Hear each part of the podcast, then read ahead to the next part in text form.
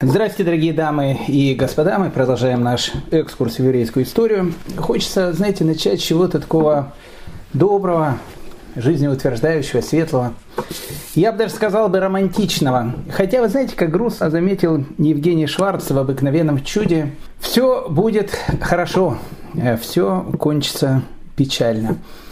Вы знаете, история, которую я вам собираюсь сейчас поведать, косвенное отношение имеет ко мне. Хотя, знаете, не совсем история, а некие вещественные доказательства связаны с этой историей, точнее, книга.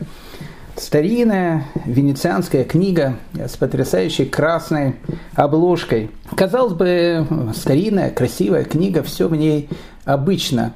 Да и печать владельца на титульной странице тоже обычное явление. Написано имя человека, который владел этой книгой в середине 18 века, ивритскими буквами, Даниэль бен Ицхак. И это все нормально, но внизу витиеватой латиницей написаны его инициалы Д и I. Причем они написаны настолько витиевато, э, что так инициалы написали только какие-то аристократы или короли э, на своих гербах. Но это еще э, не история, это как бы предисловие к истории, которую я вам собираюсь сейчас поведать. Жил да был в середине 18 века в Германии необычный еврей. Ну, вы скажете, что обычных евреев не бывает, и вы будете абсолютно правы. Но, знаете, еврей, о котором я вам собираюсь сейчас э, рассказать, был настолько необычным, что э, его биография, его взгляды, его видение мира были настолько противоречивые, что споры о нем не стихает до сегодняшнего дня. Мы, может быть, познакомимся с ним в конце нашей сегодняшней серии, а может быть и э, только в следующей. Ну, не суть важно. Этого необычного еврея звали Маше бен Менахем Мендель из Дисау. Когда он немножко вырос, он изменил свою фамилию, более на такой немецкий вариант. Маше стал Мозесом. А, Бен Минахем Мендель, то есть имя его отца, он э, поменял фамилию Мендельсон. Мендельсон, то есть сын Менделя. Итак, Мозес Маше Мендельсон. Необычный еврей из Германии. Казалось бы, что э, с самого его рождения э, жизненные обстоятельства, да и вообще все проведение готовило ему не самую лучшую и счастливую жизнь, особенно в 18 веке. Он был маленького роста, заикался постоянно, да еще был горбатым, горбун. Но при всем при этом был необыкновенно умным человеком. И вот однажды, он, кстати, уже был не молодой человек, ему уже было по 30 лет практически, он присутствовал на неком званом банкете, который устраивал богатый еврейский промышленник. И придя на этот банкет, маленький горбун, но очень умный маленький горбун, заикающийся, увидел красавицу, дочку хозяина этого салона, который, в общем, устраивал какое-то мероприятие. Когда он ее увидел, он с нее то, что называется, не мог оторвать глаз. Ну, в общем, романтическая история, сами, в общем, себе можете ее потом дорисовать. Он смотрел на красавицу дочь этого банкира и боялся к ней подойти. Она, понятно, на него в его сторону тоже не смотрела. Маленький, заикающийся горбун, не уверенный в себе еще, наверное. Но в конце вечера он набрался наглости и, в общем, решил подойти к этой э, даме. Звали ее Фрумтье. И вот он к ней подошел и э, начал э, с ней разговор. Уважаемая госпожа Фрумтье, можно вам вопрос задать? Задавайте, сказала дама, несмотря на маленького горбуна. Знаете ли вы, что все браки совершаются на небесах? Знаю, ответила Фрумтье, продолжая попивать коктейль. Вы знаете, дорогая э, госпожа Фрумтье, в Талмуде есть история. Там написано так, что за 40 дней до зачатия мальчика на небесах душа, душа, которая должна будет спуститься в его тело, говорит небесный голос, Батколь, такая-то и такая-то будет женой такому-то и такому-то.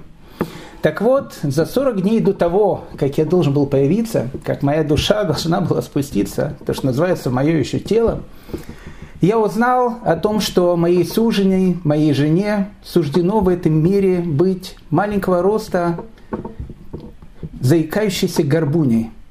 И тогда я начал просить Всевышнего, Всевышний. Ведь невозможно сделать так, что дочь Израиля, она будет горбатая, заикающаяся. Все, что ты хочешь послать, вот эти вот плохие вещи, не подсылай ей. Пошли, пожалуйста, мне. И вот, сказал Мендельсон, смотря на пол, вот ей стал заикающимся горбуном, а вы стали прекрасной фрумтье.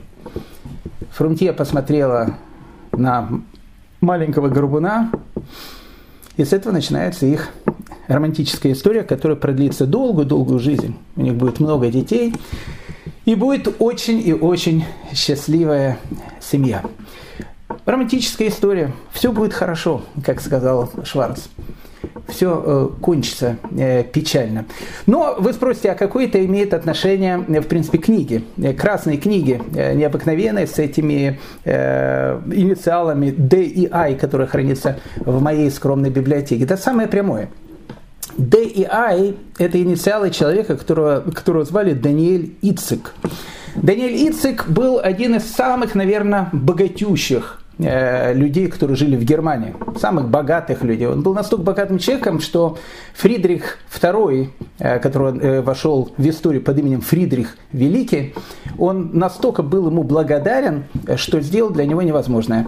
Он подарил ему гражданство Пруссии. Пруссия тогда это начало Германии, поэтому первый человек, который вообще еврей, который получил гражданство немецкое, это был Даниэль Ицик.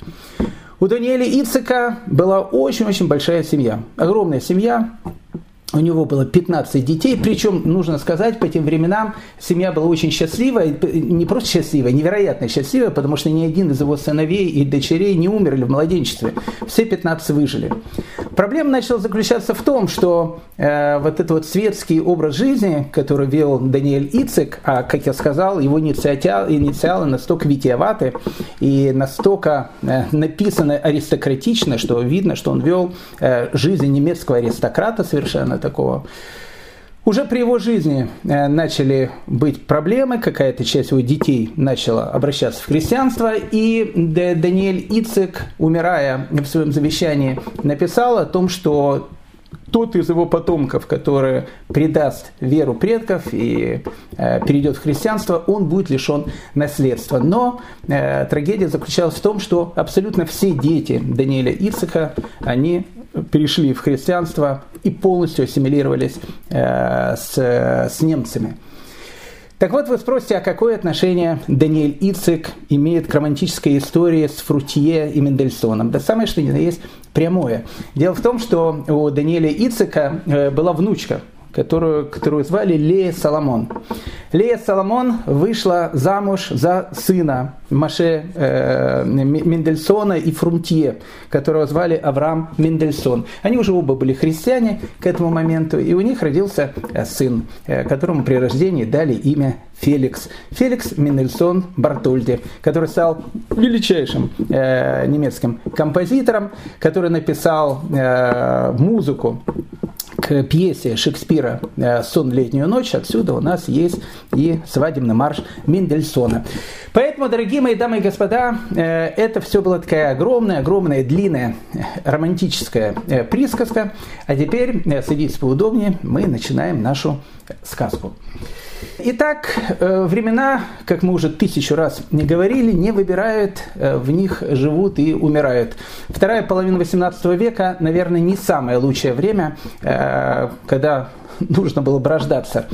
Вот эти вот, знаете, беженцы, постоянные проблемы, которые, которые были, то одни войска входят на территорию какой-то страны, то выходят на территорию какой-то страны. Вообще вся Восточная Европа во второй половине 18 века это был такой бурлящий котел. Помните, мы говорили, Речь Посполитая, в которую евреи приехали в 16 веке и надеялись, что это будет место, где, как э, говорил э, Рамо, э, э, Рафмашей, Исерлес, евреи как бы найдут свой покой.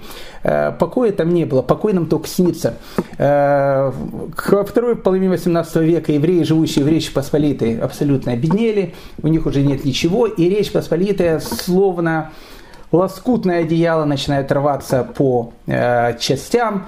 Три раздела Польши, я уже это повторяю как мантру, я уже думаю, многие запомнили эти даты. Запомните, это очень-очень важные даты.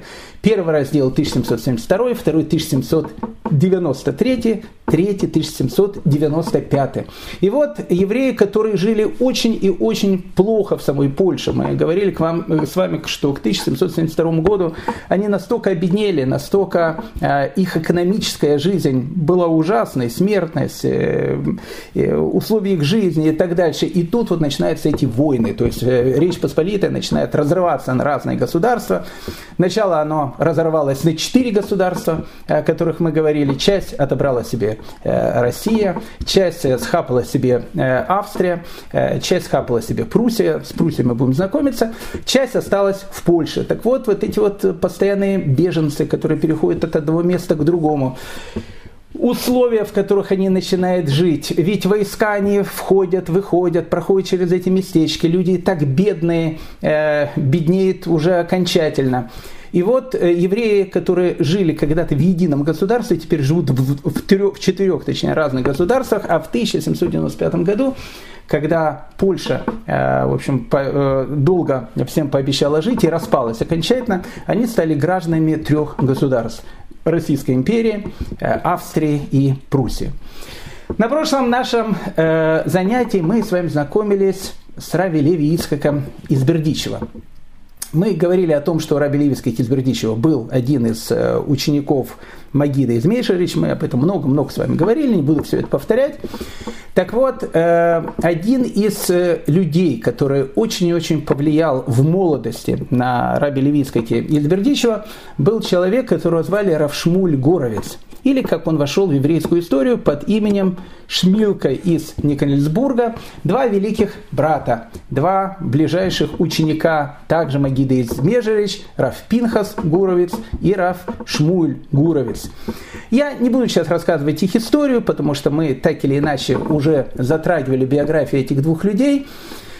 Но еще при жизни э, Магида Измежевич, как э, мы с вами помним, он умер в 1772 году, приблизительно в 1770 году двое, двоим братьям был предложен пост раввинов э, в крупнейших э, европейских центрах. Это, это говорит о том, что это были не просто два брата, это были два гениальных брата, потому что в те времена э, занять пост раввина, причем в, од, в, од, в одном из европейских центров э, учености, это надо было быть э, не просто раввином, а раввином с огромной буквой.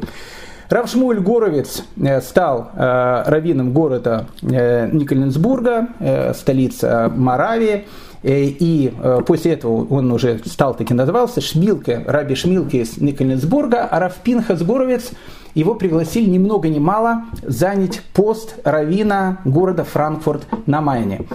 Так вот, я предлагаю в 1770 году за два года до э, трагедии, за два года до распада Польши, за два года до того, как беженцы э, начали переходить из места в место, и э, еврейская жизнь в Речи Посполитой превратилась из кошмара в полный ад, давайте мы с вами совершим вот это вот путешествие вместе с ним из города, города Межерич, где он был учеником Магида из Межерич в Германию во Франкфурт на Майне. Э, сегодня мы с вами переезжаем в Германию.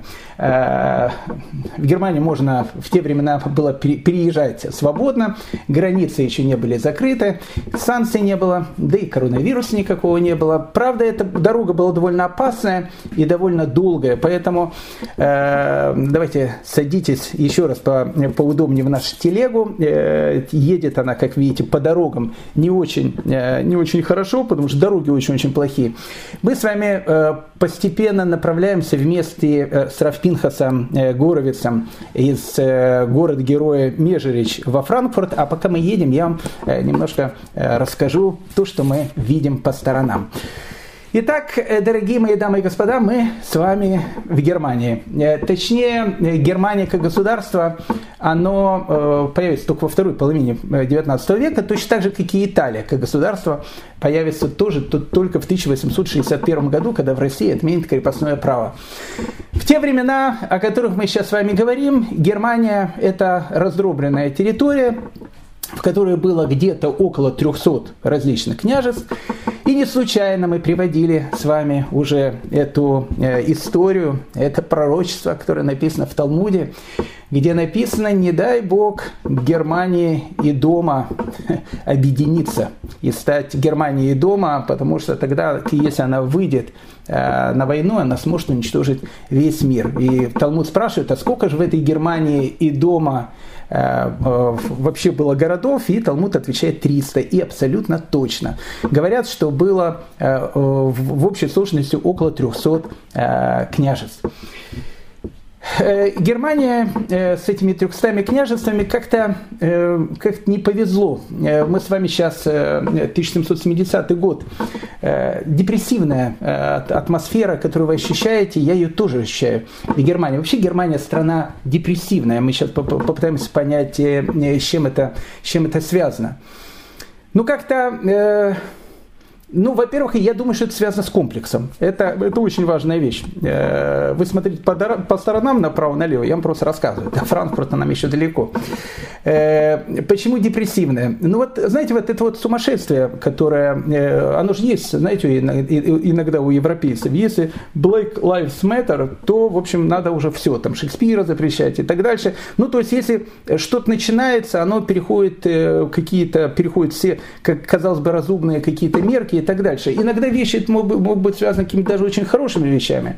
Но вот эта вот э, европейская черта, она, она не случайна. Особенно, особенно она проявляется у немцев. Вообще, к немцам э, и в средние века, и в 18 веке, э, в котором мы сейчас присутствуем, отношение очень и очень такое уважительное. Почему уважительное? Потому что, понимаете, вот все европейские народы, а кто, кто такие европейские народы? Европейские народы это потомки варваров. А варвары, э, они, они ж крутые. Э, потому, почему? Потому что они свалили Великую Римскую империю в 476 году. Вот они вышли из германских лесов. Э, одни были англы, вторые саксы, стали англосаксонцами э, из германских лесов. Прямо оттуда они вышли. Э, и вот они уже в одной из крупнейших стран Англии. Другие варвары э, вышли тоже из германских лесов, звали их франки. Э, вот они уже там во Франции. А, а третьи варвары вышли тоже из германских лесов. Там леса были очень большие, они все оттуда выходили. Их начали называть готы, вестготы, западные готы, это вам Испания. Ну, вообще, да и в Италии, в Италии там и лангобарды, и франки, и там кто угодно. Ведь они все, э, римлян-то нет уже. И в Греции римлян давным-давно нету. Вообще их нету, они растворили среди всех этих варваров. Поэтому варвары э, и в 18 веке э, подсознательно, они чувствовали вот то, что называется вот эту вот свою крутизну. То есть, э, то есть да, мы были дикие, но мы потом сломили величайшую империю мира и э, на ее значит, руинах теперь строим свою цивилизацию. Так вот, среди всех этих варваров родина варваров, германские леса, она всегда пользовалась у европейцев, ну, таким вот, как бы, ну, ну, таким почтением. Почтением, потому что, ну, как бы, оттуда все и вышло. Поэтому тот, кто живет в Германии, тот, кто живет вот на этой исторической родине практически всех варваров, скорее всего, и является каким-то совершенно необычным народом. Поэтому отсюда и идет вот э, такое вот впечатление, которое было у немцев о том, что э, это люди, которые необычные, это, это сверхнация, нация, которая стремится к мировому господству. Это была идеология. Почему была идеология? Потому что когда-то из этой территории вышли народы, которые стали хозяевами мира, и в будущем, и в будущем э, из этой территории выйдет народ, который тоже будет править миром. Поэтому 1933 год, э, когда появляется Адольф Гитлер и Махшмо, он же появляется не просто так. И идеи, которые были, они были тоже не просто так. Так вот, вот это вот э, все вместе, э, все вместе, и вот, и вот чувство какого-то, какой-то своей необыкновенности, какой-то своей избранности, какой-то своей абсолютности, некие мысли о том, что в дальнейшем они будут господами и владеют там всем миром. Это, в общем, как бы этот дух, он царил в Германии. И, и, и что самое интересное, и в самой Европе, среди европейских народов, они тоже так или иначе к немцам всегда относились ну, с очень-очень большим пиететом. Нужно сказать о том, что одна из крупнейших государств мира той, того времени называется Священная империя германской нации, или как ее называют э, Священная Римская империя, или Второй Рейх. Он будет существовать до начала 19 э, века, потом э, Наполеон его тоже называется грохнет, и это, в общем, потом станет государством, которое будет называться Австро-Венгрией. Ну, в общем, об этом мы с вами тоже будем говорить. Так вот, Э, с одной стороны, да, цивилизация. Ну, в 18 веке, э, если вы приехали из Франции, вы, конечно, чувствуете, что все вот эти вот 300 э, немецких дворов, а мы познакомимся сейчас с этими немецкими дворами, они, в принципе, являются, ну, точной-точной копией, в принципе, французского двора. Тогда Франция, она, в общем, как бы и, и она не, не просто родоначальник моды, она является источником моды. Поэтому точно так же, как принято во французских дворах, точно так же вы увидите и принято в немецких дворах. Но вот все равно э, ощущение того, что тут что-то э, не совсем так, оно, э, оно ощущается в самих людях. Э, во-первых, то, что вы э, увидите, это какая-то фанатичная Э, фанатичная какая-то э, не то, что преданность государству, преданность государству нет, это, это, это нормальная вещь, но преданность государства на уровне некого фанатизма. То есть, если э, государство скажет, э, не знаю, там, пойти там резать кого-то, все люди, которые были сейчас интеллигентными, нормальными, э, там Баха, Бетховена слушали, сразу пойдут. Не, не случайно в метафизике нравов Кант, великий Кант, он возводит в абсолют долг каждого нет, немца подчиниться любой тирании. То есть вот если будет тирания и скажет, пойди делай то-то и то-то, немец должен сказать, я волен и должен начать это делать. Вот в чем причина этого? Из-за чего это появилось? Но некоторые говорят, что, наверное, это связано как-то с раздробленностью, там э, города, они раздробленные и так дальше, нет единого народа, но это не совсем так, потому что рядом находится Италия, она тоже раздробленная, но она интеллигентная э, по отношению, в этом отношении с Германией. Скорее всего, скорее всего, во всяком случае, так считает э, известная история поляков, э, это, наверное, связано все-таки с лютеранством. Не, вполне серьезно. С одной стороны, лютеранство и Мартин Лютер, э, о котором мы с вами долго-долго говорили, сейчас вот тоже немножко вспомним. Э, с одной стороны, лютеранство, конечно, оно э, идет, ну, не знаю, там впереди того, того же самого католицизма, там и в 16 веке, и в 17 веке. Почему? Потому что лютеранская церковь, она была открытой для э, веяний времени. И, э, допустим, всякие ученые, науки и так дальше, они процветают, не просто процветают, а э, лютеранская церковь, она как бы даже это приветствует. Лютеранская церковь, она является, ну не знаю, основоположником, э, не основоположником, она поддерживает зарождающееся понятие как буржуазии, я не хочу говорить светским языком, но то, что построит, в принципе, тот мир, капиталистический мир в хорошем значении этого слова, в котором, в котором мы живем с вами по сегодняшний день. Конечно, в католической церкви этого всего не было. И казалось бы, что лютеранство, оно должно давать какой-то прогресс, и оно какой-то прогресс давало, но с другой стороны, вот у немцев лютеранство, оно приобретает какие-то, но какие-то необыкновенные формы. И не случайно Кант – когда он описывает немцев, он говорит, что среди всех цивилизованных народов немцы легче и проще всех подаются управлению. Обратите внимание, легче и проще всех подаются управлению. Они противники новшеств и сопротивлению установленному порядку вещей. То есть они легче всех поддаются э, управлению, и они противники любой формы новшества. Поэтому вот э, Фридрих Великий и так дальше, вот отсюда же будет идти это немецкая мунштра и так дальше. Мы будем знакомиться с вами со всеми этими вещами. Нам самое будет главное просто понять, как э, Рабиновичу будет житься э, со всеми этими вещами. Но сейчас мы с вами говорим о немецком характере 18 века. Была такая женщина одна великая, ее звали мадам де Сталь. Э, сейчас бы она, наверное, была бы блогером, я думаю, очень таким популярным. Она была француженкой, э, вела различные литературные салоны, Сейчас бы, наверное, ввела бы блог, который назывался бы, не знаю, там, «Мадам де Сталь», там, или такое что-то стальное было бы там изображено, брала бы интервью там у, у разных людей. Она была такая, ну, очень светская львица была. Э, она считалась вообще законодателем э, моды э, конца 18-го, начала 19 века. Ни много ни мало она даже вступила в конфликт с самим Наполеоном. Спорила с ним, потом Наполеон решил закрыть ее средства массовой информации, и, в общем, она эмигрировала в Швейцарию. И помню, из Швейцарии она потом продолжала быть э, законодателем моды. Так вот, э, мадам де Сталь, э, когда у нее спросили, а вот что она думает насчет немцев, она вообще о всех думала, она тоже дает четкое определение немецкому обществу в XVIII веке. Следует признать, что современные немцы лишены того, что можно назвать силой характера. Как частные лица, отцы семейств, администраторы, они обладают добродетельной и цельностью натуры, но их непринужденная и искренняя готовность служить власти – ранит всегда сердца. То есть, с одной стороны, мадам де Сталь говорит, что немцы, они очень интеллигентные, они могут выглядеть даже как отцы семейства, и вообще э, у них везде порядок, и все очень хорошо. Но вот есть что-то в них такое вот э, э, необыкновенное. Они твердо произносят свои речи, чтобы скрыть мягко чувств и используют философские рассуждения для объяснения самых далеких от философии вещей на этом свете.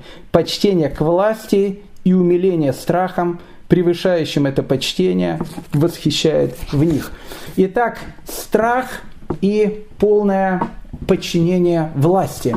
Вот это вот, наверное, и будет э, являться причиной и, то, и то, того депрессивного характера, э, который мы будем встречать у немцев в XVIII веке, ну и вообще того характера, который, в принципе, и породит 1900, э, 1933 э, год. А связано, как я сказал, это с Лютером. Не случайно с Лютером, потому что, понимаете, в философии Лютера покорность власти и самоконтроль – являются лучшими благодетелями, которые есть у человека. Поэтому э, не случайно э, Лютер, когда пытается объяснить, каким должен быть немец, э, он приводит притчу, дикую притчу, но притчу, он приводит такую притчу о том, что вот был какой-то немец, он стал э, рабом у турков, и когда он понял о том, что он становится рабом у турков, он, он понимает о том, что теперь он должен подчиняться этой власти. И вот подчинение его власти, оно было настолько э, сильным, и э, Мартин Людин ви, видит в этом самоконтроль человека. То есть он как бы поломал свою натуру для того, чтобы подчиниться той власти, которая э, им руководит сейчас, что он был готов идти в бой и даже воевать со своими с, собратьями немцами. Поэтому все эти вещи, они, в общем, как бы будут сказываться на те отношения, э, которые мы будем с вами встречать в Германии. Но мы с вами подъезжаем э, к городу. Э, э, мы все тут же тут евреи. А, нет, если не евреи. Если, если не евреи, вы вот, э, пожалуйста, через те ворота. Э, мы с вами вот через эти ворота, мы с вами все-таки в Германию приехали, сейчас начинаем знакомиться. Э, почему э, нас разделили? Девочки направо, мальчики налево, евреи сюда, не евреи туда. Просто, понимаете, налоги, это очень важная такая вещь. Просто так как в Германии находится 300 различных городов-государств, если вы перемещаетесь с точки А в точку Б, то есть если вы, грубо говоря, переезжаете из Москвы в Санкт-Петербург, как Радищев, Э, то, скорее всего, это будет два совершенно разных города. И налоги вам нужно будет платить и при въезде в Санкт-Петербург, и по возвращению в Москву. Не, ну если вы москвич, может быть, и не нужно будет платить. Но э, вот эти вот налоги, которые платятся, это нормально. Вообще нормальное атмос... Э, от, э, э, отношение, которое вообще было в 18 веке. Но это не суть важно. Почему же мы все-таки идем через разные ворота? Это, понимаете, налог, который называется лейпцоль. Лейпцоль – это еврейский налог. На самом деле это не еврейский налог, налог – это налог на скот. Дело в том, что если вы привозите в город быка, э, овечку или барашка, то вы за него должны будете заплатить специальный налог. Точно такой же налог будет платить и на еврея. Поэтому э, вот в эти ворота обычно приходят люди со скотом и евреи. Вы спрашиваете, почему? А потому что так принято. Э, поэтому так принято. Поэтому мы с вами э, заходим через эти ворота. Э, Мозес Мендельсон, мы с ним уже знакомились с вами, э, в 1776 году. Э, он же был известным таким философом, его уже, знаете, называют немецкий Сократ – и немецкий Платон. Обратите внимание, не еврейский, а именно немецкий Сократ. И вот этот немецкий Сократ э, Мозес Мендельсон, он приезжает в столицу Саксонии, город-герой Дрезден. И он э, описывает о том, что он въезжает через специальные э, ворота, платит лейпсоль, и э, когда таможенник э, смотрит на него, говорит, так, э, так, сейчас, сейчас, сейчас, секундочку, проверим, проверим, о, все. Э, такой же налог, как на польского быка. Э, в общем, польского. Польский бык, он более дорогой такой. Поэтому налог, как на польского быка. И вот э, быка вводят, платят за него налог. И Мозес Мендельсон, 1776 год, тоже платит налог. Страшно? Да не, не то, что страшно, нормально. Для Германии это нормально. Мы, мы с вами въехали в Германию, поэтому, ну, как бы, вот Привыкайте, привыкайте. Мы будем с вами въезжать в любой э, город, и кто-то у нас будет польским быком, а кто-то будет коровой. Э, я предлагаю быть овечкой. Э, меньше платить просто, и она будет симпатичная. Да, вы спрашиваете по дорогам, что мы видим, ужасающие картины бедных, страшно бедных евреев, одетые в какие-то рваные одежды, э, все-таки 18 век. Почему так? Э, ну, потому. Э, именно так. Ну, хотите предысторию, мы рассказывали на протяжении последних 160 с чем-то лекций. Но я, я еще расскажу. Время-то у нас есть, мы до Франкфурта едем еще далеко. Так что садитесь, я вам эту историю опять же напомню. Точно так же, как евреи приехали в свое время в 16 веке в Польшу, Откуда они в Польшу приехали? В основном они приехали из Германии. А в Германию, откуда они приехали? В основном в Германию они приехали из Италии. Ну, в основном из Италии, из Франции и так дальше. Я не буду всю эту историю э, рассказывать, мы ее всю прекрасно помним. 70-й год новой эры, разрушение храма э, и э, потом, когда рушится Римская империя. Ну, в общем, как бы там э, ни было, довольно большая масса э, евреев, которая потом будет называться ашкенадскими евреями, тогда она так не называлась, она живет на территории Европы, на территории Римской империи. Вот Римская империя рушится, приходят варвары, э, и они там продолжают жить. Причем э, жили там, поверьте мне, очень-очень сложно тогда весь мир рушился. Там не то, что экономика рушилась, мир вокруг тебя, он рушился, он становился совершенно другим. И приходилось переживать выживать среди этих интеллигентных варваров, э, которые приходили с германских лесов и так дальше. Ну вот, э, евреи так вот жили до э, века это к 8 9 э, э, в основном на территории Италии, территории Франции, ну, на территории какой-то Германии тоже немножко, потому что в те времена Германия, это еще, знаете, такая, э, это такая тайга, такой мог э, Тунгусский метеорит туда упасть, и никто бы его, может быть, толком не заметил. Сплошные леса, дикие еще товарищи саксонцы. Саксонцы еще к этому времени просто дикари, там бегали, там, э, их потом э, просто Карл Великий э, как-то очеловечил, они стали более такими, э, то, что называется, интеллигентными. Так вот, когда все происходит из Карла Великого, конец 8 начало 9 века, он как-то, э, он же сам тоже, сам тоже потомок варваров, объявился римским императором, и он говорит, надо как-то человечить вот эту территорию, э, нашу, говорит, историческую родину, откуда мы все вышли, это Германия с ее германскими лесами и так дальше. И вот э, начинает очеловечивание. Как очеловечение? Вот сплошные леса, на пушке леса вырубливается такая вот, значит, такая, не, не на пушке, в лесу вырубливается опушка, на пушке строится избушка, потом вторая избушка, третья, четвертая, пятая, десятая. Ну, вот так вот появляется, не знаю, там город какой-то Берлин там, или город там Франкфурт э, на Майне. Он так появился. Город Франкфурт появился в 8 веке. Именно тогда, именно тогда с опушки, вот на опушке, один, второй, третий домик, и, в общем, начинает строиться. Но дело в том, что э, люди-то дикие, э, дикие, и, и они хотят как бы как-то экономику развивать и так дальше. И вот здесь вот начинается призыв к евреям, которые считались Э, одними из самых цивилизованных, я, кстати, не, не шучу, я говорю абсолютно правда, э, их э, начинают приглашать в эти полудикие развивающиеся города-государства, чтобы они там просто делали экономику. Причем, мы говорили уже об этом с вами, уже повторяюсь 555 раз, там по всей Европе были эти плакаты, там каждый еврей, в общем, дается огромное количество скидок, там билет на самолет, там все что угодно, там доллары переводишь, там все, все, что, все что угодно, квартиру даже тебе дают, только приезжай, значит, жить в эту вот опушку, в этот э, самый Франкфурт. Не только Франкфурт, но и в другие многие города. И евреи начинают действительно приезжать, так как их очень созывали туда, э, вот в эти самые места. И в принципе, ну, я не скажу, что только они, но они, но, но они э, играют решающую роль в том, что из Германии появляется, в общем, та конфетка, которая, в общем, э, выросла из э, Мишки на севере, когда, когда эти были леса. Ну, потом, понимаете, э, потом, потом проявляется варварский дух. А, варварский дух, он в чем э, проявляется? Когда тебе нужен э, Рабинович, то он господин Рабинович. А когда Рабинович становится конкурентом, то лучше его либо там грохнуть, либо выгнать.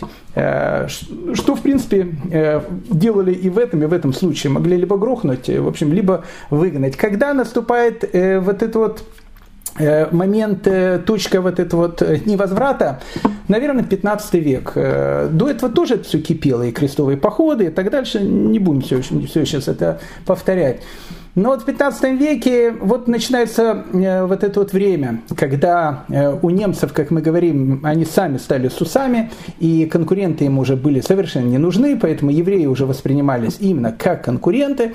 Поэтому их нужно было как-то из Германии выгонять. Поэтому в 15 веке в Германии начинается вот, э, вот такое повальное э, сумасшествие э, в различных там ритуальных наветах. Оно в Европе вообще было. И еще раз, я хочу сказать со всем уважением ко всем европейцам. Но вот, знаете, вот если вот начинается что-то, вот если начинается что-то, вот со средних веков, Э, все, оно, оно уже переходит вот все границы, которые вообще только могут быть. Э, вообще, вообще, если санкции, то такие уже санкции, ну, не, не знаю, там, ну, там, кириллицу отменить или еще что-то. Я, я, опять же, без всякой политики. Ну, просто это, э, ну, это вот, ну, просто это, ну, это европейский дух такой. Э, просто вот такие вот вещи. Вот в 15 веке в Германии вот начинается вот эта э, волна всеобщего сумасшествия. Все евреи, значит, пьют кровь, там, там, я знаю, делают еще какие-то вещи, погромы постоянные, сжигание на кострах. Э, Все это, конечно, нужно ради одного. Ради одного для народа просто э, общий фанатизм, а для э, власть придержащих, выражаясь языком лидеров пролетариата, тоже хорошо, потому что евреев можно либо грохнуть еще раз, либо выгнать. И в 15 веке евреев начинают повально выгонять из немецких городов. Потом приходит Мартин Лютер в 16 веке. Э, Мартин Лютер начинал за здравие, э, кончил, закончил, как говорится, за упокой. Э, потому что сначала он начинает как юдофил, в общем, очень хорошо к евреям. Опять же, мы обо всем этом говорили, прослушать наши лекции. А потом в конце жизни он говорит такие вот слова которыми уже восхищался Гитлер. Э, он сказал, что говорит, невозможно говорит, еврея взять и переделать. Ну, говорит, просто невозможно. Единственное, говорит, как еврея можно переделать, это если он будет говорит, спать, э, отрезать ему еврейскую голову и пришить говорит, немецкую голову. Ну, если говорит, в процессе этой операции э, пациент умрет, ну, что поделать, умер из-за неудачной операции. Поэтому начинается новая волна антисемитизма, только теперь, до этого был католический, католический, теперь это уже э, фанатизм немецко-лютеранский. И вот 16 век, если в 15 веке было повальное изгнание евреев из э, Германии, то в 16 веке это повальное э, изгнание переходит все мыслимые и немыслимые нормы, ну и все нормальные люди, каким тогда казалось, уехали. В основном куда ехали? Э, ну, уехали. Ехали на восток, э, в Речь Посполитую ту самую Речь Посполитую, которая будет Польша. Э, и вот тут, так там в основном очутились ашкенадские евреи. Ну, как бы это на одной ноге, то, что мы историю сказали. Но мы с вами говорили о том, что уехали, к сожалению, может, к счастью, не знаю, не все – Какая-то часть, в общем, осталась. Вообще, какая-то часть евреев, она остается всегда. Даже когда, казалось бы, что ехать нужно всем, есть такие, которые говорят, мы, а, а кто говорит, дверь, говорит, закроет, э, когда, значит, мы уедем. Я, говорит, буду тем, который дверь закроет за всеми. И вот такая вот часть евреев, она осталась в Германии. В Германии идут различные войны.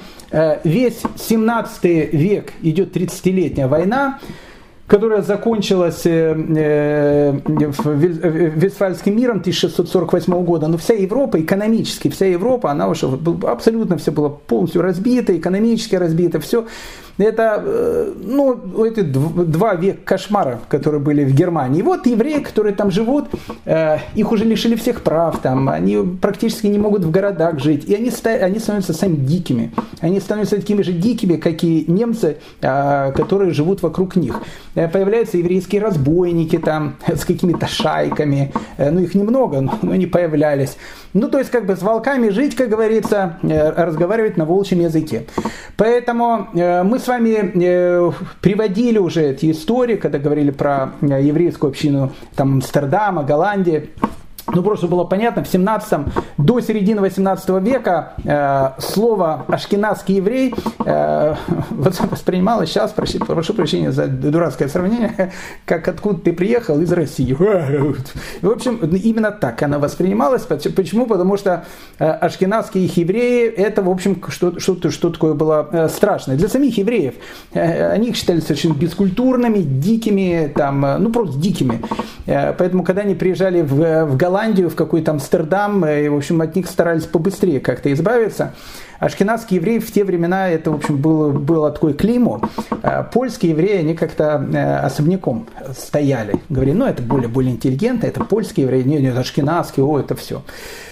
И вот так вот они как бы э, прозябали э, до э, века 18 платили, платили лейпцоли и так дальше, вот эти вот налог для, для скота. Они когда привыкли к этому, к ним как к скоту относились э, э на этой депрессивной э, территории. Но вот в 18 веке э, э начинается вот изменение, которое, которое в принципе, очень-очень повлияет э, на всю дальнейшую историю. Мы говорили эти из, из, изменения, и начинаются эти изменения с э, княжества Брюнденбургского, э, со столицей в Берлине, и с князя, которого звали Фридрих Вильгельм, который, в принципе, становится одним из первых таких, то, что называется просвещенный абсолютизм, э, так называемая идея э, там, развития каких-то там буржуазных идей и так дальше. Не будем говорить высокие слова, чтобы не морочить вам голову. Когда мы с вами посетим Берлин, мы, в общем, я напомню всю эту историю. А вот мы с вами, видите, как-то и заговорились. А вот, вот уже и, в принципе, въезд в Гамбург. У нас Раф Пинхас Гуровец, э, видите, вот встречают э, встречают люди. Почему встречают люди? Потому что, ну, как его же все-таки э, избрали главным раввином Гамбурга. почему странную такую телегу подвезли, к, не телегу, карету, почему она стоит перед самым входом в город, и Рафпинхас Гуровец э, выходит из телеги, в которой он едет, и гамбургская община просит его сесть в карету. Он человек очень скромный, он говорит, ничего, ничего, я и так въеду в город. Они говорят, нет, у нас так не принято. Во Франкфурт, во Франкфурт Равина нужно обычно э, возить э, в потрясающе золоченой карете. И вот Рафпинхас э, Гуровец садится в карету, Э, и вот странная вещь, да, вы видите, почему-то выпрягает лошадей. Э, как же он поедет, что на бензине, э, бензин еще есть, в принципе, а как, как она будет-то ехать? И вот мы видим странную картину, что впрягается в эту карету самые почитаемые представители еврейской общины Гамбурга. Они как бы вместо лошадей впрягаются в телегу, в карету и начинают эту карету двигать. Странная какая-то совершенно вещь, но это обычай Э, города Франкфурта, в котором мы сейчас с вами въезжаем и с которым мы сейчас опять же будем с вами знакомиться. Франкфурт 18 века. Э, обычай такой, когда принимают главного раввина Франкфурта, Вместо лошадей впрягаются в телегу самые-самые почетные граждане Франкфурта, тем самым подчеркивая о том, что Равин, он становится главным авторитетом всей общины этого необыкновенного города. Э, и вот э, сидит Раф Пинхас Гуровец, напротив него в этой карете сидят двое главных представителей франкфуртской общины, двое парнасов общины – и говорит Рафпинхас, Гуровец, мне кажется, что мое тело везут сейчас на похороны, сказал он и заплакал. Они, в общем, а почему, почему на похороны? Он говорит, мне кажется, говорит, меня что везут на похороны в катафалке и, на кладбище, и весь город пришел меня провожать. Он говорит, скажите, а разве много в вашем городе удостаивается таких э, пышных похорон? То есть вот эта вот вещь он воспринимает именно так, потому что Рафин Хасгуровец был человеком необыкновенной скромности. Но э, пока его везут в карете в центр города, потому что недалеко от центра города район, который называется Новый Египет, это франкфуртская гетто, э, куда мы с вами тоже и направляемся. Ну, э, я совершенно с вами согласен о том, что картина, которую мы сейчас видим, она напоминает какие-то индийские города современные. Не то, что, знаете, как на улицах там живут и так дальше – какая-то вот, вот во-первых, э, абсолютно спертый э, воздух. Во-вторых, э, вы абсолютно правы, что ну, нет вообще никакого, никакого света, потому что улочки, они очень такие узкие и высоченные дома. Ну, чтобы ощутить атмосферу Франкфурта, Давайте дадим слово путешественнику, э, который там э, э, побывал в 1795 году. Хочу заметить, за 4 года рождения Александра Сергеевича Пушкина. И вот он описывает франкфуртское гетто 1795 года. Поверьте мне, в 1770 году оно было еще хуже. Представьте себе длинную улицу, застроенную домами в 5 и 6 этажей которым сзади примыкает еще дома и пристройки, так что узенький двор едва пропускает дневной свет. Все уголки в этих домах до крыши, все комнаты и комортки битком набиты десятками тысяч человек, которые считают себя счастливыми, когда они выходят из этих нор, чтобы подышать воздухом своей грязной и сырой улицы.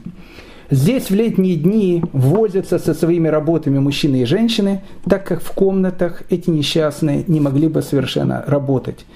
Поражает бледные, болезненные лица обитателей гетто. Но франкфуртский магистрат жестоким упорством отклоняет все их мольбы о пропуске в христианские кварталы вне деловых часов, о дозволении подышать чистым воздухом в местах для прогулок. Э, абсолютно правильно э, говорит э, наш уважаемый путешественник, потому что франкфуртская гетто, в котором разрешает жить евреям, и в те страшные, и, и в 16 веке, и в 17 веке, ну вообще, ну давайте, хорошо, въехали в Франкфурт, давайте все-таки выйдем из гетто. Тут ну, сложно стоять, я с вами совершенно согласен. Ну, угнетающая обстановка. Давайте в этот парк. Хотя в парке евреев особенно не пускают, как мы сказали. Они должны сидеть в гетто, находиться. Они долго просят, чтобы их как бы выпустили из этого гетто. Что значит выпустили из гетто? Гетто это маленьких несколько улиц. А франкфуртская община, она как бы она растет, появляются новые дети, э, население увеличивается, несмотря на те катаклизмы, которые постоянно происходят во Франкфурте, но э, франкфуртская община она как бы растет, то, что называется, вширь, и людей становится больше, а э, лишнего метра не дают, поэтому приходится строить вот эти пяти-шести этажные дома, в каждой комнате гигантское количество людей, опять же, территории нету, нету даже территории, где можно было бы э, там погулять, поиграться, все в этой грязи, скученности. Э, ну, как животным, э, отношение как животным. Э, ну, это нормально, нормально. В принципе, для Германии это вот, это все-таки 18 век, цивилизованная Германия. Тогда еще, как мы видим, не совсем цивилизованная. Так вот, пока мы с вами, ну, начнем наш, продолжим наше путешествие с Рафпинхас Горвицем и познакомимся с одним очень серьезным обитателем вот этого самого франкфуртского гетто, очень известным обитателем, Э, ну, давайте вот здесь вот то, что называется на опушке, э, станем. Э, и надеюсь, что нас, как евреев, отсюда не погонят. Но я постараюсь побыстрее вам рассказать эту историю. Э, Франкфурт э, основан в 8 веке, как я сказал, на лесной опушке. Э, сначала там Баба Яга жила в, домике, потом второй домик, третий, десятый, так дальше. Евреи туда приехали в 11 веке, в начале. Не просто приехали, их умолили туда приехать со словами «приезжай ко мне, в общем, там, все, что надо, все, все, все что хочешь, все тебе дам». Абсолютно все. И, в общем, евреи приехали туда, и, в общем, как бы начинает там жить. Причем начинает жить очень зажиточно, потому что еврейский квартал э, в XI, в XII, в XIII веке представляет собой э, такой деловой центр Франкфурта. Но тут наступает 1241 э, год. А, а, как я вам сказал, у европейцев есть такая вот э, черта характера, особенно у немцев. Вот если в голову что-то приходит, все, это бах, это просто голову сносит. А, идут, значит, разговоры о том, что на центральную и западную Европу идут полчища э, татаро-монголов. Ну, когда татаро-монголы, конечно, идут, э, они там и Киев сейчас возьмут, и, ну, они, они все сейчас возьмут, Баты, Чингисхан, ну, все, все знают эту, всю эту историю. Ну, идут полчища татаро-монголов, конечно, страшно. Но во Франкфурте почему-то подумали о том, что татаро-монголы – это евреи. Э, ну, как бы 10 э, потерянных колен Израилевых. И во Франкфурте в 1241 году э, начали идти четко слухи о том, что евреи ждут своих собратьев, татаро-монголов, э, которых они, в общем, там посылают, значит, различные, э, различные там, не знаю, там послания на мобильные телефоны и так дальше, о том, что приходите, в общем, освободите нас от этих, э, от этих значит, франкфуртских этих товарищей. Ждут, в общем, прихода татаро-монголов. Все это переходит в всеобщее помешательство, и 30 мая бюргеры, они, в общем, в принципе, устраивают первый э, франкфуртский погром. Дело житейское, конечно, вы скажете, но вырезали три четверти общины. То есть, ну, практически вся община была вырезана, спаслись только те, кто под страхом смерти принимает христианство. Франкфуртская община в 1241 году перестает существовать. Потом проходит немного времени, Э, франкфуртская община понимает о том, что без евреев плохо, э, как-то экономически плохо, и опять начинает их зазывать. Э, ну и они, в общем, как бы, как-то вот это еврейское, ну а что было делать-то? Выживать-то как-то нужно было, и они опять едут в этот, значит, самый Франкфурт. Ну и, опять же, наверное, зря сделали, хотя как можно их осуждать? Наступает 1348 год, черная эпидемия черной смерти, эпидемия чумы, со всеми погромами, э, потому что считалось, что, опять же, э, разносят ее, понятно, евреи, поэтому в 1349 году, через год после начала эпидемии, происходит очередной страшный франкфуртский погром, когда уничтожается абсолютно вся еврейская община. Казалось бы, что на этом, может быть, с Франкфуртом на мае не надо заканчивать, но как бы проходит еще лет так 20-30, и евреи снова возвращаются во Франкфурт. И вот теперь они живут в этом городе. Им выделили недалеко от центра э, вот эту несколько улочек, которая называется Новым э, Египтом. Э, и это есть страшное, это франкфуртское гетто, где как-то, в общем, в принципе, надо было выживать. Из-за всех этих страшных условий, да, э, мы должны, опять же, с вами понимать о том, что Франкфуртская гетто, что значит гетто? Гетто это, как бы, знаете, как тюрьма такая, а, потому что ну, у тебя там много домов и все эти вот вещи, но все это окружено стеной. А, вечером а, ворота в гетто закрываются, и если ты не попал в гетто, ой, вовой тебе, потому что много будет проблем у тебя, если попал в гетто, ну, в общем, будешь жить в гетто, в комнате, где с тобой живут 20 э, человек. А, может быть, и того больше. Были, и были маленькие э, такие квартирки, где жили по три человека. Мы сейчас с такой квартиркой э, с вами познакомимся, зайдем в такую квартирку. Понятно, что из-за этой страшной скученности, которая, которая царит во Франкфурте, любимая вещь, которая там происходит, это, понятно, эпидемии, это совершенно понятно, детская смертность страшная, ну и, э, ну и то, что происходит везде в 18 веке. Но при такой скученности во франкфуртском гетто оно происходит, к сожалению, часто. Страшные пожары. Э, первый пожар, может, упоминали об этом, когда-то 1711 года сгорело практически все гетто. Ведь, понимаете, ну, э, топить-то зимой нужно как-то. Ну, кто-то что-то забыл, свечка, туда-сюда. Хотя, опять же, были очень-очень жесткие такие правила безопасности. Но, э, ну, в общем, страшный, страшный пожар, сгорает практически все гетто. И евреи, у которых еще хоть что-то было, теперь, в общем, зимой они остались вообще голые, босые на улице. Э, интересно, опять же, это франкфуртский муниципалитет, это надо понимать, это такой характер. Э, тут же арестовали, значит, Равина, э, главного Равина Франкфурта, посадили его в тюрьму и обвиняют. Обвиняют, в чем обвиняют? В том, что он говорит, ты же каббалист? Он говорит, каббалист. А почему ты не прочел каббалистические, значит, заклинания, чтобы остановить пожар? Он говорит, ну как, ну вот будешь, говорит, теперь сидеть за то, что, говорит, из-за тебя был пожар. Если, говорит, прочел бы каббалистические, значит, э, заклинания, пожар бы прекратился. Я не шучу, посадили Равина, но он сидел, правда, там год, э, потом его выпустили. Потом э, франкфуртское гетто отстроили, э, и потом в 40-е годы опять пожар, опять практически все это уничтожил.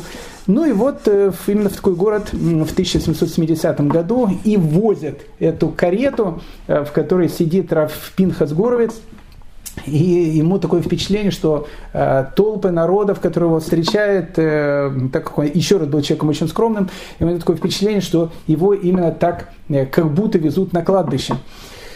Э, почему именно Раф, э, Пинхас Горовица э, делают главным раввином Франкфурта? Легендарным, кстати, главным раввином Франкфурта.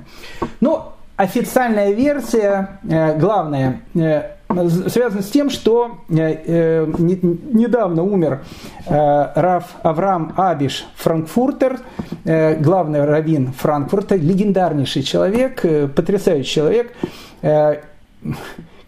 из-за которого происходит так называемый клевецкий разводный процесс. Клевецкий разводный процесс. Совершенно потрясающая история, связанная с разводом между двумя Э, не очень счастливыми молодыми людьми. И Раф Авраам Абиш Франкфуртер э, был один из э, как бы, центров этого процесса. Вы спрашиваете, а что это за процесс?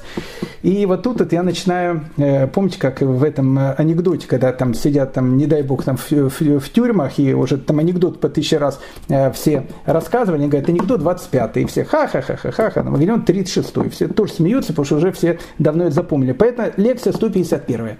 Лекция 151 первое. Клевецкий разводный процесс. Послушайте, послушайте эту лекцию. Там и про Франкфурт, и про Рафа Абиша Франкфуртера, и э, с этим процессом, который, который тогда происходил. Так вот, я не буду эту историю рассказывать. 151 э, лекция наша И поэтому во Франкфурте искали равина, который, э, скажем так, был не против постановления э, прошлого главного равина Франкфурта, Авраама Абиша Франкфуртера. Э, таких раввинов было мало. Оказалось, что один из таких, ну, великих людей, он действительно был, имел какой-то совершенно вот огромный авторитет и был, был очень грамотным, очень таким великим раввином, Раф Пинхас Горовец наш, вот он как бы не выступал против э, предыдущего главного раввина Франкфурта. Хотя, опять же, история говорит о том, что он тоже хотел э, высказать свое мнение против постановления э, предыдущего великого раввина Франкфурта и даже написал эту вот вещь, так говорит легенда. Но в те времена, когда человек что-то написал, обычно посыпали песком текст, который он писал, и как бы просушивали это письмо. Так вот, когда он просушивал это письмо, э, опрокинулась чернильница, и, в общем, там, э, в общем, все залило. И э, Рафин Хасгуровец тогда понял о том, что такое письмо писать не надо. И поэтому считается, что это, наверное, была главная причина, почему Рафин Хасагоровица сделали главным раввином Франкфурта. Э, во Франкфурте у него была ну, совершенно блистательная карьера, его город необыкновенно любил, он э, создает там общину, у него один из его ближайших учеников становится человек, который будет ну, одним из э, духовных глав еврейского народа конца 18 начала 19 века. Э, человек, которого звали Маше Сафер, или который входит в еврейскую историю под именем Хатам Сафер, мы, безусловно, э, с этим человеком познакомимся. Вот он, будучи еще мальчиком, э, был таким близким, очень близким учеником Раф Пинхаса Горовица. Но Раф Пинхас Горовиц, будучи главным раввином Франкфурта, Э, пишет свою, э, ну, свой, наверное, главный труд, который называется «Афла». «Афла» переводится как, э, с иврита как что-то поразительное. Это комментарии на два трактата Талмуда «Ктубот» и «Кедушин», в котором он описывает Э, тонкости э, бракоразводных процессов и вообще самого брака. А, и книга настолько стала фундаментальной, что практически, не знаю, все раввины по сегодняшний день, когда речь идет о бракосочетании или бракоразводном процессе, безусловно, пользуются этой великой книгой. И Рафпин Хасгоровец э, входит в еврейскую историю под именем Бааль Афла, то есть тот человек, который написал вот эту вот самую книгу. Интересно, что Рафпин Хасгоровец, хотя был Э, ближайшим учеником Магида из и в, в принципе он был таким тоже один из э, лидеров э, зарождающего хасидского движения, он никогда э, не подчеркивал свои вот эти вот э, хасидские э, э, ну, как бы стремления, они оставались у него, наверное, внутри него, но никогда не э, проповедовал эти идеи публично во Франкфурте. Э, говорят, что его э, сын, он уже молился э, по Нусаху Ашкеназу, то есть по порядку молитв, который принят у всех ашкеназских евреев, не у хасидов. И, допустим, Хатам Сафер, его ближайший ученик, говорит о том, что он никогда не слышал от своего учителя, что он преподавал какие-то там, цитировал Зор и так дальше, то, что любили делать первые учителя хасидизма. Но это как бы в данной ситуации не суть важно. Раф Пинхас Горвиц становится э, лидером франкфуртской общины. И, э, как мы сказали, причина, по которой, скорее всего, избрали э, в эту общину. Но есть еще желтая пресса. Я понимаю, что мы с вами желтую прессу не читаем, потому что мы с вами люди интеллигентные. Э, но э, она может и не, столь желтая. Э, во всяком случае, в одном очень и очень известном семействе считают эту историю не желтой прессой, считают эту историю, скажем так, очень и очень правдоподобной. И вполне вероятно. Я, я, кстати, тоже э, считаю, что она э, не менее, а, а может быть даже более правдоподобная то, что Раф Пинхаса Гурвица избирает главным раввином Франкфурта не только из-за того, что он не выступал против мнения предыдущего главного раввина этого города. Но давайте подойдем сейчас к этой истории. Очень интересная история, потрясающая история, тоже немножко так издалека. Во Франкфурте, начиная это к 16 века, э, живет очень такая большая семья, э, у которых была фамилия Ан. Ну, вообще там первая буква Гей, а как, так, так как Гей, она э, читается как украинская Г, Ан, Ант. Ну, мне, мне плохо это входит. Э, на, на иврите, когда я, хотя я говорю свободно, но с каким-то страшным русским акцентом. Так вот, э, Ан, по-русски обычно его переводят и, и, и не только по-русски, по-английски пишет э, хан. Ну, давайте будем называть тоже хан. Э, известная семья ханов – Э, один из самых, наверное, известных э, представителей этой семьи это был Раф Йосиф Хан, который жил во Франкфурте в 17 веке, был э, известным очень там, раввином, написал книжку, которая называется «Сефер Ясеф Омец», Э, книга, которая э, посвящена вопросам литургии, воспитания, нравственности. Ну, в общем, э, ее, кстати, издали в 18 веке, потом, по-моему, не переиздавали. Ну, в общем, это Йосиф Хан был как бы один из представителей этой, этой большой франкфуртской семьи. В 1567 году Рэб Ицкак Ильханан хан Э, решил э, в гет построить дом. Ну, как бы гет э, только-только тогда развивается, и, и еще дома тогда строить можно было. И он, в общем, как бы строит дом, в котором, в принципе, все семейство и проживает. Э, ханов. Но дело в том, что э, если бы вы работали во Франкфурте почтальоном, э, я вам, честно сказать, не позавидую. Э, точно так же не позавидовал бы вам, если бы вы работали почтальоном в Праге. Э, бывали в Праге, кстати? Э, в Праге это еще осталось. Во Франкфурте не знаю, я там никогда не был, к, сожалению. Ну, хочу очень э, посетить город. А, а в Праге был многократно. И там это, там это ощутимо. Никогда не замечали о том, что идешь там по Праге, и там говорят, там, не знаю, там, дом у трех корон – там, или дом у, у э, золотой, э, там, э, не знаю, овечки, или там дом, там, не знаю, там, гамбургского петуха, там, ну, к примеру, ну, такие вот названия какие-то странные э, на, на домах в Праге видели? Ну, видели, их, их много в путеводителях и так дальше. Гигантское количество этих домов, и каждое оно о, под чем-то. С чем это связано? Связано тем, что, в принципе, до 18 века в немецких городах, таких вот, э, а, а Прага это немецкий город, э, не было нумерации домов. А раз нет нумерации домов, то, ну, как, как ты, если как почтальон, э, э, мне говорит э, почтальон Печкин, посылка говорит, для вашего мальчика. Э, это очень все хорошо, но почтальон Печкин-то знал, где живет э, э, дядя Федор со своей этой компашкой. А, а тут иди знай, где кто живет. Город, может быть, не гигантский, но все равно большой, скучный и так дальше. Как определить? Нет нумерации домов. Поэтому э, что делали? Делали на каждом доме ну, какую-то эмблему, ставили. Поэтому и назывался как, как, как бы дом у, под чем-то, там, под красной короной, под гамбургским петухом, там, ну не знаю, там, э, под шестиконечной звездой Давида. Таких домов, наверное, не было. Хотя, хотя, если будете в, в Праге, обратите внимание э, на Староместской площади, когда будете стоять, обратите внимание на ратушу ну, ратуша, она там центральный элемент всей этой вещи. Вот посмотрите на ратушу, на самый верх, вы увидите, она вся в шестиконечных звездах. Почему? Когда-то мы об этом говорили. Номер лекции не помню. Но если будет интересно, можем потом э, повторить. Так вот, э, э, Исхах Ильханан хан в 1567 году решил построить себе дом. Ну и, в общем, как бы, ну, и как надо сделать какой-то, э, ну, не знаю, какой-то элемент, чтобы каждый видел о том, что вот в этом доме живут именно они. Что он сделал? Он решил э, прибить туда э, красный щит. Ну, тут уже идут различные какие-то разговоры.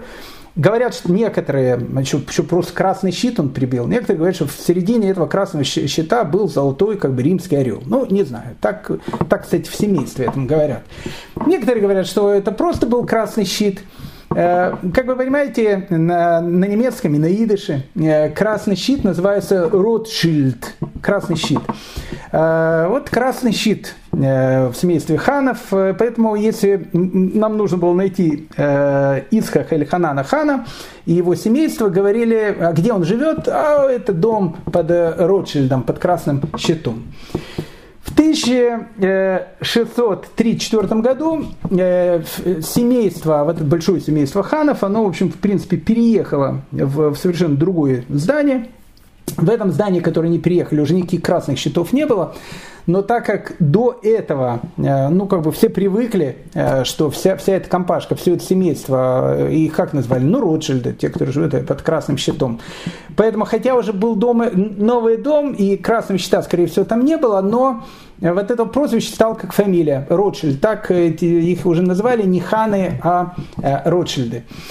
Так вот, в 1744 году во Франкфурте в вот этом семейном доме э, на одном из этажей, где, э, как говорится, опять же, в семейной предании Ротшильдов жило 30 человек, и я совершенно абсолютно в это верю, потому что скученность там была страшная. В семье человека, которого звали Маше Аншель Ротшильд, рождается сын, которого зовут Мейер Аншель Ротшильд. Но папа э, мэра Анчеля э, был человеком, который занимался э, мелкой, ну, скажем так, у него ченч такой был, ну, такой мелкий ченч. Он не, не, не, не менял там, не знаю, там какие-то миллионы долларов. Это такие, знаете, мелочи. Это была очень популярная такая вещь, так как евреям запрещали заниматься абсолютно всеми ремеслами, которые только можно. В основном ими разрешалось заниматься либо вот, вот, вот как бы этим ченджем, либо какой-то вот мелкой торговлей, то, что называется. А ченч это, э, что значит мелкий ченч? Просто 300 различных городов-государств. Кстати, Франкфурт, мы забыли сказать. Э, Франкфурт э, формально является как бы частью Второго рейха, Священной Римской империи германской нации, со столицей Вене тогда. Э, которая еще раз потом э, в начале 18, 19 века потом будет просто называться Австро-Венгрией. Ну, называется также формально, так, точно так же, как э, Канада и моя там когда-то родная Австралия тоже называется, в общем, как бы, как бы государство незалежно, но главой государства является английская королева. Ну, точно так же и там, в принципе, глава государства император Священной Римской империи, но, в общем, как бы это формально. Ну, полная формальность, конечно, как в Канаде и, в общем, в Австралии. А, а так город э, независимый город, ну, в общем, как бы формально входящий в состав а, Второго рейха, Священной Римской империи, германской нации. Про Третий рейх, к сожалению, все э, знают. Это был Второй еще рейх.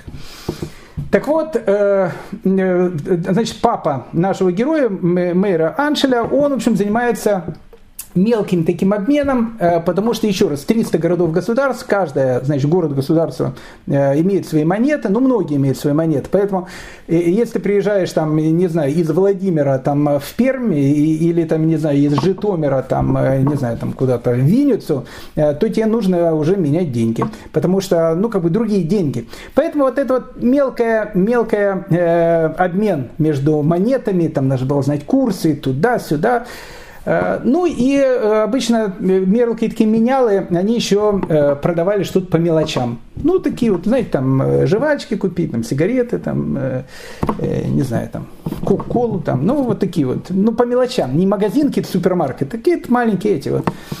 Вот этим занимался папа нашего героя, мэра Аншеля.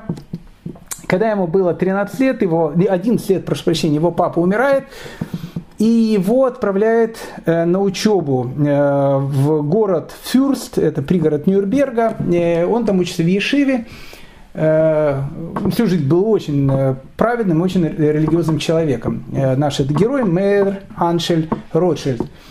И вот здесь вот, вот здесь вот, и, наверное, происходит эта история, потому что он несколько лет, будучи мальчиком, где-то занимался, потом он, его отправили в Ганновер, в банк Оппенгеймера, э, Оппенгейма, для того, чтобы мы знакомились с этим, э, с семьей, помните, еврей Зюс, э, он же тоже был Оппенгейм. Э, у нас тоже про него есть лекция, посмотрите.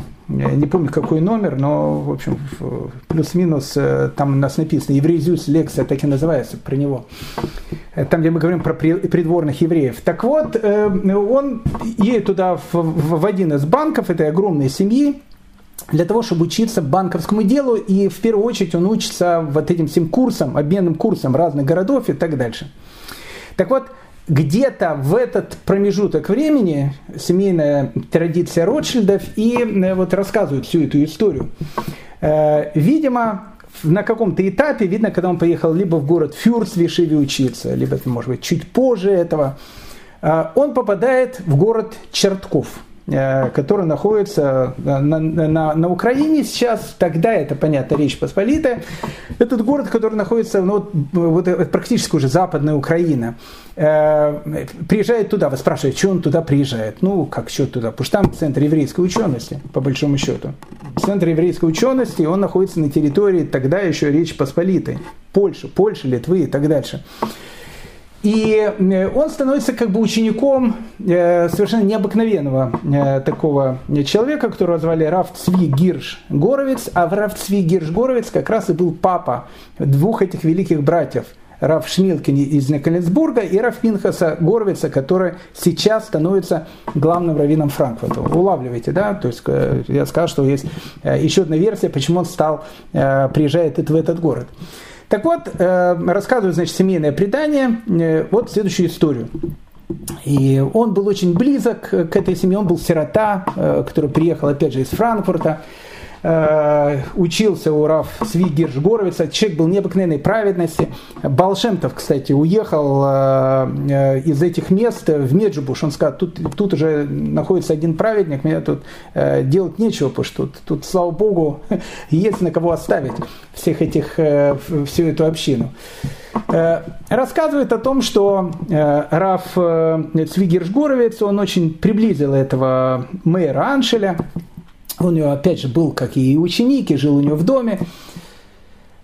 И э, Раф Цвигерш Горовец, он э, ну, как бы всю жизнь собирал э, приданное для своей дочери. Э, не буду опять входить в эти тематики, почему приданное для дочерей. Э, э, все, думаю, так знают собрал какую-то сумму, предание говорит 500 золотых монет, я думаю, что это очень много, но, в общем, ну, какую-то большую сумму он собрал. Э, и оно где-то было спрятано, тогда же банков э, не было, э, тогда были банки, как в некоторых странах сейчас, что с одной стороны есть, с другой стороны и нету будто бы уже никаких банков.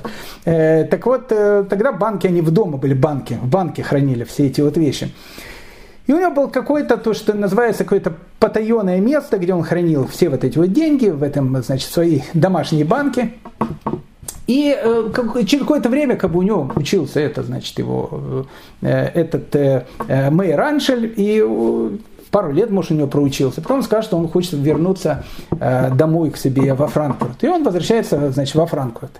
И потом через какое-то время там пишет письмо о том, что он открыл маленькую лавочку. Э, интересную лавочку, мы сейчас э, скажем, почему, и че, какую именно. Ну, то есть, как бы у него появились какие-то деньги, он купил какую-то лавочку, и, в общем, ну, все нормально. Ну, слава богу, купил лавочку, молодой еще мальчик, там все хорошо, бизнес у него начинает развиваться. Но дело в том, что э, Раф э, Цвигир Шигоровец, когда должен был выдавать свою дочку замуж, открыл свою банку, значит, так смотрит, денег там нема, то, что называется. Но о том, где хранятся деньги, знал только он, его жена, там, ну не знаю, там его дети, э, ну и ну, вот этот э, мэр Аншель. Э, больше никто не знал. Больше никто не знал. Ну и как бы семья начала говорить о том, что ну как бы это все странно, и вот этот парень из Германии, и еще раз, отношение тогда к немецким евреям, ну вот такого типа было. Он же из Германии все-таки приехал, и дед знает там, что, что, что, что они там творят там. Хотя Франкфурт, еще раз, город цивилизованный э, по отношению к всей Германии остальной. И еще есть, еще есть Гамбург. Ну, Гамбург это сефардская такая вотчина. Может, там были, потом тоже побываем. Тоже такой цивилизованный город. Э, а так вообще все такие дикие. И, там шайки у них ходят, иди знаешь, что они там делают. И ну, как-то Э, а на кого еще подумать? Ну, так как Рафсвигер Жгоровец был человеком очень таким праведным, э, даже не хотел думать в эту сторону вообще, о чем, о чем, о чем тут вообще говорить. Но через какое-то время как-то так получилось, что они где-то пересеклись с, этим мальчиком, мэром Аншелем, и он как-то сказал ему, он говорит, знаешь, мэр, мне ну, неудобно тебе говорить, ну, извини меня, ну, но вот ты не видел деньги вот у меня там были, сейчас вот это, куда-то пропали э, все деньги. И мэр раньше сказал, э, учитель, э, да, он говорит, у меня, знаете, денег уже там нет, все. И он говорит, учитель, э, там сколько было, 500, 500 монет, вы говорите, там было. Да, это я. Это я. Я, я, взял, э, извините, ну вот, вот так вот. Извините, пожалуйста, меня. Э, я своровал эти деньги. Я могу сейчас дать вам 200, а через там короткое время отдам оставшиеся 300. Ну, так как бы заканчивается эта история. Но потом буквально прошло пару месяцев, и там говорят, какой-то там э, по пьяни местный, значит, там э, какой-то, не знаю, там э, крестьянин там гулял в каких-то там тавернах и постоянно всех угощал. Один день кого-то угощает, второй кого-то угощает. Ну, в общем, появились у него вдруг деньги. И начали интересоваться, там, откуда деньги, там, все. Он, когда он был пьяный, там, полностью в доску, он рассказал о том, что у него э, жена работает, значит, как бы убирает в одном еврейском доме, и она как бы заметила, где, значит, эти пархаты там деньги прячут. И, в общем, как бы она забрала эти деньги. Ну, как бы стало об этом известно, там э, сообщили полиции, забрали у них эти деньги. Ну, в общем, было понятно о том, что деньги взял не, не этот мэр Аншель, а, в общем, взяли какие-то другие люди. И э, отец Рафминхас Горовица, Раф Цви Горовиц, приезжает специально во Франкфурт, в лавочку этого э, молодого мальчика, который только-только начинает свой бизнес, э, возвращает ему эти деньги, извиняется перед ним и говорит, почему ты, почему ты на себя все это взял, почему ты начал это говорить. Э, он говорит, знаете, уважаемый Раф, я понимал, что все мысли идут насчет меня, и у вас денег нету, вы и так человек абсолютно бедный, и все, и я бедный, но видите, у меня какой-то бизнес, поэтому я решил дать вам эти э, там деньги. И э, Раф Цвигирш Горовец был настолько растроган этим, что он сказал, знаешь, если ты так поступил необыкновенно, я даю тебе благословение, чтобы в твоей семье деньги никогда не переводились. И благословение, э, дорогие мои госп... Э, дамы и господа, работает. Работает. Э, потому что э, мэр э, Аншель Ротшильд начинает делать свой бизнес в этой вот страшном франкфуртском гетто. Причем начинает свой бизнес, начинает делать деньги, спросите, из чего начинает делать деньги? Деньги начинает делать из грязи. Я вполне серьезно говорю, из грязи начинает делать деньги. Как из грязи? Мэр Аншель всегда любил старину ну, там, нумизматикой там занимался, какими-то вещами. Тогда это, это глупцы еще, э, ну, какие-то занимались, но очень богатые люди. Вдруг на каком-то э, этапе своей карьеры, э, еще когда он молодым мальчиком был, он вдруг увидел, что многие люди на городскую свалку, особенно богатые, там выбрасывают э, какие-то вещи, там, не знаю, там, ордена какие-то могут, там, монеты там э, выбросить и еще что-то. В общем, если походить по городской свалке Франкфурта в 18 веке, э, на маленький Эрмитаж могли бы насобирать.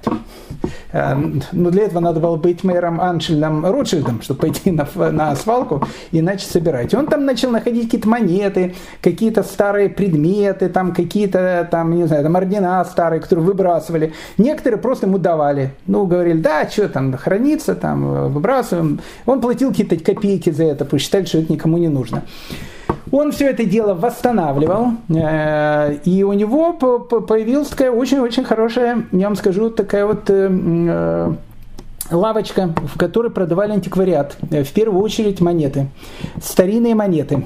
Он стал продавцом старинных монет во Франкфурте. Представляете, в, в наше время кем занимается там нумизматикой? Либо аристократы, либо ну, люди, у которых денег, деньги какие-то есть. Поэтому к нему в лавочку приходили, э, покупали эти монеты, а также, как он, так же, как и папа, э, в лавочке тоже занимался обменом каким-то, там, ченч, там, туда-сюда, там, доллар на евро, евро, там, на юани, там, ну, в общем, э, как, как положено в, в, данной, в данной ситуации. И вот э, таким образом как бы он становится все более и более известным таким на нумизматическом поле. И э, княжеский дом Гессен Кассель был известный такой княжеский дом, и глава этого дома был Ленграф, которого звали Вильгельм IX. Э, он у него, значит, начинает заказывать именно там монеты, он собирал всякие искусства, там, э, предметы антиквариата, какие-то вещи. Э, ну и молодой э, мэр Аншель говорит, а я кроме нумизматики еще там и банковским делом, если надо, там криптовалюткой занимаюсь туда-сюда. Ну и Вильгельм IX говорит, ну давай посмотрим, чем ты занимаешься. И через какое-то время э, этот гениальный молодой человек становится банкиром, личным банкиром Вильгельма IX и так называемым гоф-фактором, то, что называется у нас придворным евреем. Становится придворным евреем. То есть он вел весь бизнес э, лендграфа Вильгельма IX. То есть э, Вильгельм IX сказал, смотри, самое главное, ты должен понять, я должен жить на широкую ногу, руку, у меня должно быть денег постоянно гигантское количество, чтобы там счета в банках не закрывали и так дальше, чтобы у меня всегда было полно денег, а какую-то часть можешь брать, в общем, как бы себе.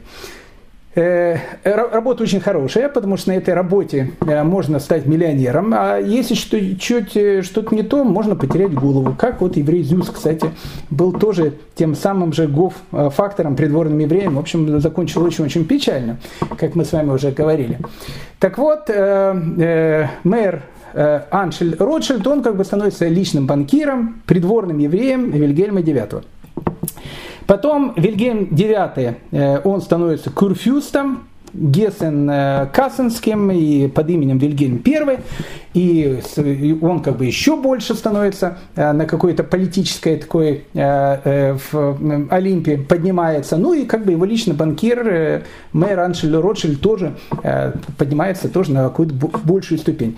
Главная черта мэра Аншельда Ротшильда заключалась в том, что он всю жизнь был очень религиозным человеком, очень праведным человеком и необыкновенно честным. Вот эта вот вещь, это, это первая главная черта потом всех его было потомков. Абсолютная честность. И э, Вильгельм IX, э, который потом стал Вильгельмом I, когда стал кюрфюстом, э, он ну, абсолютно полностью доверял.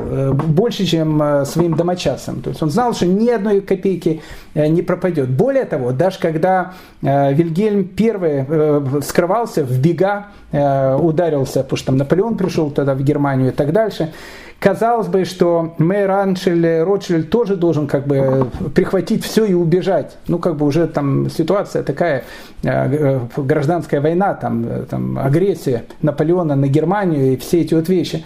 Но несмотря на это, несмотря на это, даже в условиях оккупации Наполеона и так дальше, он продолжал заниматься бизнесом своего босса. И когда его босс опять вернулся к себе, то, что называется, во дворец и так дальше. То есть, э, ну, было всем видно и понятно, насколько кристально честен этот человек.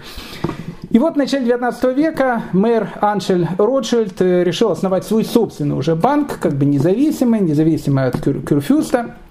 У него было 10 детей, э, пятеро сыновей, пятеро дочерей.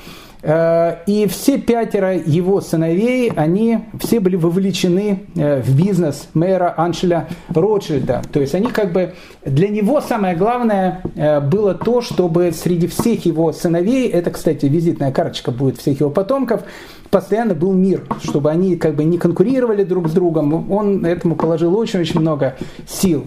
Они тоже были очень религиозными людьми, точно так же, как и, точно так же, как и в принципе, папа. Э, мэр Ротшильд, умирает в 1812 году, а с этого периода времени и начинается история вообще семейства Ротшильдов. У него, как я сказал, было пятеро сыновей. И появляется уже э, герб этой семьи. Еще, кстати, при последних э, годах жизни основателя Ройда, мэра Аншеля Ротшильда, э, рука, которая сжимает пять э, стрел которые символизируют пятеро его, его сыновей, которые будут продолжать э, дело э, своего великого отца. Вот это вот семейство Ротшильд. Поэтому, э, опять же, э, семейное предание говорит, что э, Раф Пинхас Горовец попал во Франкфурт э, из-за того, что э, о нем то, что называется, замолвил слово мэр Аншельд Ротшильд, который уже начинает подниматься тогда э, в своем бизнесе, помня ту историю, которая была связана с его отцом. Интересная история? Мне кажется, что очень. Э, вы спрашиваете, а какое имеет это все отношение к э, того, чем мы начали, э, Мозес Мендельсон, вот эта книжка с красной оберткой, которая у меня в библиотеке находится и так дальше. Об этом всем в следующей серии. В следующей серии, дорогие дамы и господа, мы с вами сначала э, то, что называется, прошвернемся в Вену э, ненадолго. Э, ух, город такой. Город контрастов, Вена. Познакомимся с Иосифом II, э, интересный такой товарищ, э, э, император Священной Римской империи. То, что у нас на иврите называется типус, ну, такой необычный такой товарищ. А с Вены, ну, мы уже с вами перейдем в Берлин э, э, и будем знакомиться с одним из самых необыкновенных евреев, хотя, как я сказал, все евреи необыкновенны, но этот еврей э, более необыкновенный, чем все остальные, с Мозесом Мендельсоном, которого в, в, при рождении звали Мойше бен Минахем Мендель. Всем, дорогие дамы и господа, всего самого доброго, хорошего, лучшего. Самое главное, чтобы у всех, даже несмотря на те перипетии, которые происходят э, в мире, оставалось хорошее настроение. Счастливо. Спасибо.